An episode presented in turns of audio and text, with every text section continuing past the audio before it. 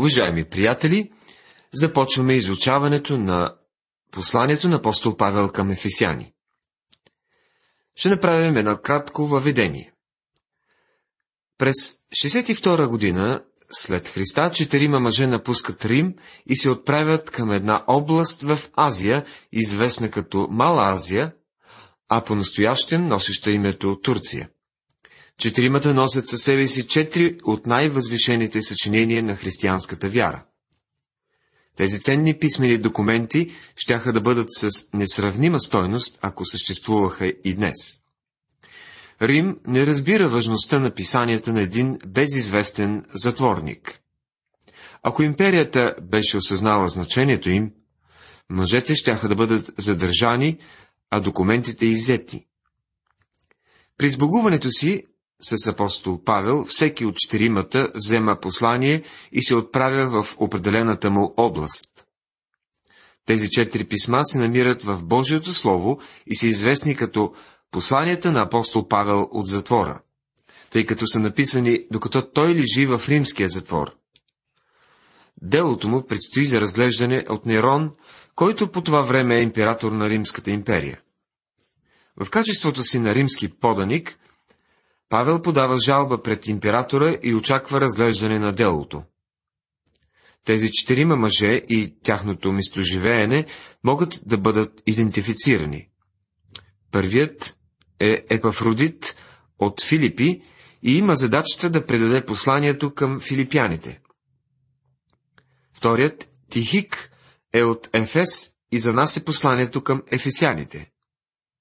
Третият, Епафрас, е от Колос и в ръцете си носи посланието към колосяните.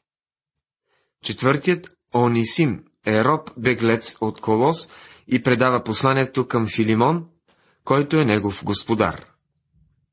Тези послания представляват съвкупна картина на Христос, църквата, християнския живот, взаимовръзката и функцията на всички тях. Различните аспекти описват християнския живот на най-високо равнище. Посланието към ефесяните представя църквата като тяло Христово. Това е невидимата църква, чиято глава е Христос. Посланието към колосяните представя Христос като глава на тялото, на църквата. Тук ударението пада по-скоро върху Христос, а не върху църквата. В посланието към Ефесяни се набляга върху тялото, а в това към Колосяни върху главата. Посланието към филипяните представя християнския живот, чиято движеща сила е Христос. За всичко имам сила чрез онзи, който ми укрепява. Послание към Филипяни, 4 глава, 13 стих. Посланието към Филимон пък представя християнски живот в действие, в едно езическо общество. Апостол Павел пише до Филимон, господар на роба Онисим и християнин. И така, ако ме смяташ за съучастник в Христа, приеми него като мен. И ако в нещо те е унеправдал или ти дължи нещо, мини това на моя сметка. През първи век благовестието обикаля пеша и е действало. Ето това ще разгледаме в посланието към ефесяните. Посланието към Ефесяни разкрива църквата като Божият шедьовър, като тайна, която не е разкрита в Стария Завет. Тя е по-прекрасна от който и да е храм, издигнат с човешки ръце, построена от живи камъни, обитавана от Святия Дух. Църквата е Христовото тяло в света, за да ходи в неговите стъпки и да се бори срещу хитростите на дявола. Един ден църквата ще напусне този свят и ще бъде представена на Христос като Негова невеста. Доктор Артър Пиърсън нарича Павловото послание към ефесяните Третото небе. Друг го нарича Алпите на Новия Завет. То е църковното послание. Много тълкователи го представят като най-високият връх на библейската истина, самата връхна точка на откровението в Библията. Някои дори предполагат, че посланието към Ефесяни е толкова дълбоко, че единствено избраните, с други думи, малцината избрани могат да го разберат. Всеки път, забелязвам, че тези, които изказват това твърдение, включват и себе си в този тесен кръг. Ние дори не претендираме, че сме в състояние да проучим и да вникнем в дълбените на това послание, нито пък да достигнем неговите висоти. Посланието е възвишено и стремително. Трудно се вдишва с гъстеният въздух на това послание. Ще направим всичко възможно, за да го разберем обаче с помощта на Святия Дух, който е наш водач. При второто мисионерско пътуване на апостол Павел, Святия Дух не му позволява да влезе в областта Азия с прочутия център Ефес. И апостолите преминаха фригийската и галатийската земя, като им бе забранено от Святия Дух да проповядват Словото в Азия. Дяне на апостолите, 16 глава, 6 стих. Святия Дух поставя препятствие на пътя и казва на Павел. Сега не можеш да отидеш там. Причината не се споменава, но както не е известно, Бог определя времето съвършенно. Той ще го изпрати там по-късно. Затова Павел се насочва на запад към Македония до Филипи, продължава към Берия, после Атина, Коринт и после навръщане се отбива в Ефес. Там му се отваря чудесна възможност. В Дяне на апостолите 18 глава, 19 стих е записано, като стигнаха в Ефес, той ги остави там, а сам слезе в синагогата и разискваше с юдеите. Павел е безкрайно впечатлен от възможностите за мисионерска работа там. Затова обещава да се върне отново, което и прави пред третото си мисионерско пътуване. Той открива, че друг мисионер с името Аполос се подвизава там в периода между второто и третото му пътуване. Аполос проповядва само кръщението на Йоанн, а не благата вест на благодата на нашия Господ Исус. По това време Аполос не знае за Господ Исус, но по-късно той самият става голям проповедник на Евангелието. Апостол Павел започва изключително успешно служение в Ефес. В продължение на две години той разисква в училището на Тиран и Евангелието прониква до всяко средище на провинцията Азия. Очевидно по това време, благодарение на служението на Павел, се основават и църквите, за които се говори във втора и трета глава на книгата Откровение. След като подробно се проучат всички материали за разкопките, направени в тези области, напълно можете да се убедите, че най-голямото разпространение на Евангелието, постигано някога, става в днешна Турция. По това време там са живеели милиони хора. Това е било самото сърце на Римската империя. Гръцката култура вече не се е подвизавала в Гърция, а на западния бряг на Турция, с главен център Ефес. Той е бил голям културен и религиозен център. Едно забележително място за посещение с благоприятен климат. Римските императори идвали в тази област за почивка. Точно тук се намирала най-голямата отправна точка на Евангелието. Ефес е бил главният град на Мала Азия и вероятно и на цялата източна част на Римската империя и отстъпвал единствено на Рим. Градът е бил основан около 2000-та година преди Христа от хетейците. До нахлуването на гърците през хилядната година преди Христа, той е бил типичен ориенталски град, един азиатски град. Там е можело да се открие смесица между изтока и запада. Що се отнася до Ефес, писателят Киплинг не е бил прав. Той казва, изтокът си е изток, западът си е запад и те никога няма да се срещнат. Но те са се срещнали в Ефес. В продължение на период, дълъг период от време, период около 2500 години, Ефес е бил един от най-забележителните градове на света – Намирал се е на пристанище, което сега е запълнено и затлачено. Там вече няма пристанище, всъщност градът се намира на около 10 км от морето. Когато Павел отива там, той стъпва директно на прекрасната главна улица. Тя е била много широка и заслана с мрамор, който е доставен от каменоломната на близкият хълм. Храмът на Артемида в Ефес е едно от седемте чудеса на света. Той е бил най-мащабният за всички времена гръцки храм, четири пъти по-голям от Партенона, но доста сходен с него. Бил е издигнат върху блато над изкуствена основа от кожи и дървени въглища, така че е бил обезопасен срещу земетресения. Изкуството и богатството на ефеските граждани допренасят за неговото украсяване. В храма е имало 127 величествени колони, някои от които богато изваяни и оцветени. Там са се помествали произведения на изкуството, като например рисунката, изобразяваща Александър Велики в схватка с грамотевица. Във вътрешната част на този красив храм се е намирала скулптурата на Артемида. Но това не е изображение на красивата Артемида, позната от гръцката митология. То е представлявало ориенталското, по-скоро анатолско схващане за богинята на плодородието, а не на богинята на луната. Статуята е била едно скверно, многогърдо дървено изображение. Всевъзможни долни мерзости се ставали между стените на този храм. Процъфтявала е занята с изработването на сребърни светилища и макети на храмове. Те често се споменават от древните автори.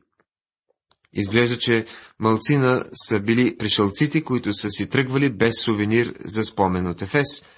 Затова този бизнес с предмети на изкуството е донасял немалка печалба на занаечиите. В такъв град се озовава апостол Павел. Той първо отива в синагогата и там разисква оживено в продължение на три месеца. После се премества в училището на Тиран и това продължило две години, така че всички, които живееха в, в Азия и юдеи и гърци, чуха Господнето учение. Дяне на апостоли, 19 глава, 10 стих. Това вероятно е най-успешният период от мисионерската дейност на апостол Павел. Той гледа на Ефес като на най-голямата възможност и остава там по-дълго, отколкото на другите места. Хората в Ефес слушат библейското учение на Павел много по-дълго, отколкото останалите. Поради тази причина в посланието си до тях той споделя дълбоки истини. Апостол Павел пише до коринтените така. В Ефес ще остана до Педесятница, защото пред мен се отвориха големи врати, врати за работа, има и много противници. Първо послание към Коринтени, 16 глава, 8-9 стихове. Проповедите на Павел разклащат търговията с сребърни изделия и затова той се сблъсква с голяма опозиция, която води до бунт в града. Павел проповядва благовестието на живия Бог и живот чрез Исус Христос. Бог по чуден начин го опазва, което го насърчава да продължи. Последните му срещи с старейшините на Ефес представляват трогателно сбогуване, което говори за неговата любов към църквата в Ефес. Голямо множество от вярващи се обръщат към Христос. Успехът на благовестието в тази област през този период няма аналог в историята на света. Забележително е как тези хора, живеещи в един езически град, са разбирали това послание. Защото Павел нямаше да го напише при положение, че не могат да го разбират. Освен това, в книгата Откровение, Ефес е първата от седемте църкви в Азия, които представляват цялата история на църквата. Ефеската църква е в най-добрия си вид църквата на високо духовно ниво. Днешно време не можем да схванем високото духовно ниво, което духът на Бога е произвел в вярващите в Ефес. Те са обичали личността на Господ Исус и са били привлечени от Него. Ние като че ли сме се отдалечили много от личността на Христос. Толкова сме се привързали към програми, към църковни дейности, към служба в църквата, че се отдалечаваме повече и повече от личността на Христос. Основният въпрос е колко го обичаме. Павел пише на ефесяните, че Христос толкова възлюби църквата и даде себе си за нея. Ние отвръщаме ли на тази обич? Отговаряме ли на Христос? Можем ли да кажем, обичам го, защото той пръв ме обикна. Посланието към ефисяните би трябвало да ни приближи много близо до Христос. За критиците, двете книги от Библията, които не могат да бъдат разбрани са книгите Послание към Ефисяни и Откровение. Привържениците на либерални течения казват, че Откровение е един конгломерат от символи, които никой не може да разгадае. Те също твърдят, че посланието към Ефесяни е толкова извисено, че надхвърля човешките възможности. Но можем да отбележим, че двете книги от Библията, които могат да бъдат подредени математически и логически, са именно Ефесяни и Откровения. Няма други така логически книги като тези. Много хора казват, и това сме го подчертавали, изричат средните, следните думи. Вярвам на Библията от кора до кора. А в същото време нямат представа какво има между двете корици. Просто изразяват едно религиозно твърдение. Този, който наистина вярва, че това е Божието Слово, той ще се опита да открие какво се казва вътре.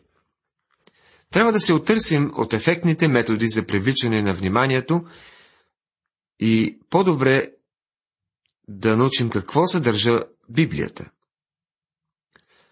Доктор Маги написал една книга, наречена Библията на кратко, в помощ на онези, които искат да разберат какво, за какво става въпрос в Библията. И в нея той се опитва да направи полезно схематично изложение на всяка една от книгите на Библията. И докато е работил върху този труд, е установил, че книгите Ефисяни и Откровението на Йоанна са двете най-лесни за схематизиране библейски книги, защото те са логични. В посланието към Ефесяни апостол Павел се обосновава също както и Йоанн в книгата Откровение. Йоанн е имал поръчението да опише нещата, които е видял, настоящето и бъдещето. Книгата е разделена на три части и при подредбата голяма роля играе числото 7. Какво по-добро от това? Посланието към Ефесяни е логично. От общо шесте глави, първите три се спират върху небесния призив на църквата и те са по-скоро доктринални. Последните три глави разглеждат поведението на църквата тук на земята и са много практични. Църквата има глава. Главата на църквата е Христос, който е в небето. Ние се идентифицираме с Него. Но църквата е стъпила тук, на земята. Павел не иска да ни остави да си седим горе в небесните места. Той казва, водете живот, достоен за званието, към което бяхте призовани. Послание към Ефесяни, 4 глава, 1 стих. Друго яче казано, християнино трябва да седиш не само в небесните си места горе, където е хубаво, и да си гордееш с позицията си в Христос, но трябва да следиш от високото си кресло и да се размърдаш. Трябва да си припомним, че по времето на Павел вярващите живеят в едно езическо общество в римския свят. Първата част е доктринална, а втората е практическа, което всъщност представлява едно много логично разделение на книгата. Необходими са ни и двете. Не можем да си живеем само в първите три глави. Те са изключителни, но посланието трябва да слезе тук долу, където живеем и се движим. Доктриналният раздел е също така логичен. В първа глава църквата е тялото. Във втора глава тя е храма. В трета църквата е тайна. Когато преминем към практическия раздел в четвърта глава, църквата е представена като нов човек. Тя трябва да изявява нещо ново на света, да ходи по света като нов човек. В пета глава църквата е представена като невяста. Във второ послание към Коринтени, глава 11, апостол Павел пише Понеже ви сгодих с един мъж да ви представя на Христос като чиста девица. Всъщност той казва, днес ви сгодявам с Христос, а един ден църквата ще стане негова невяста. В шеста глава църквата е представена като войник. Един шегобиец дочул краткия преглед на едно такова разглеждане на това послание към Ефесяни и казал, много интересно. Казвате, че църквата ще бъде невяста, а същевременно я описваш и като войник. В много от браковете мъжът и жената се женят и после започва войната. Разбира се, не това е имал предвид апостол Павел. Той дава много практически насоки. Църквата е воен, който има враг и трябва да воюва с него. В този свят се води битка. Трабата е изсвирила. Днес трябва да се борим в името на Бога. Уважаеми приятели, в това предаване ви представихме въведение към посланието към ефесяните. Запознахме ви с обстановката по време на написването, както и на най-важните теми, които ще се разглеждат. В следващото предаване ще ви дадем кратък план на посланието и ще започнем изучаването на глава първа. Бог да ви благослови!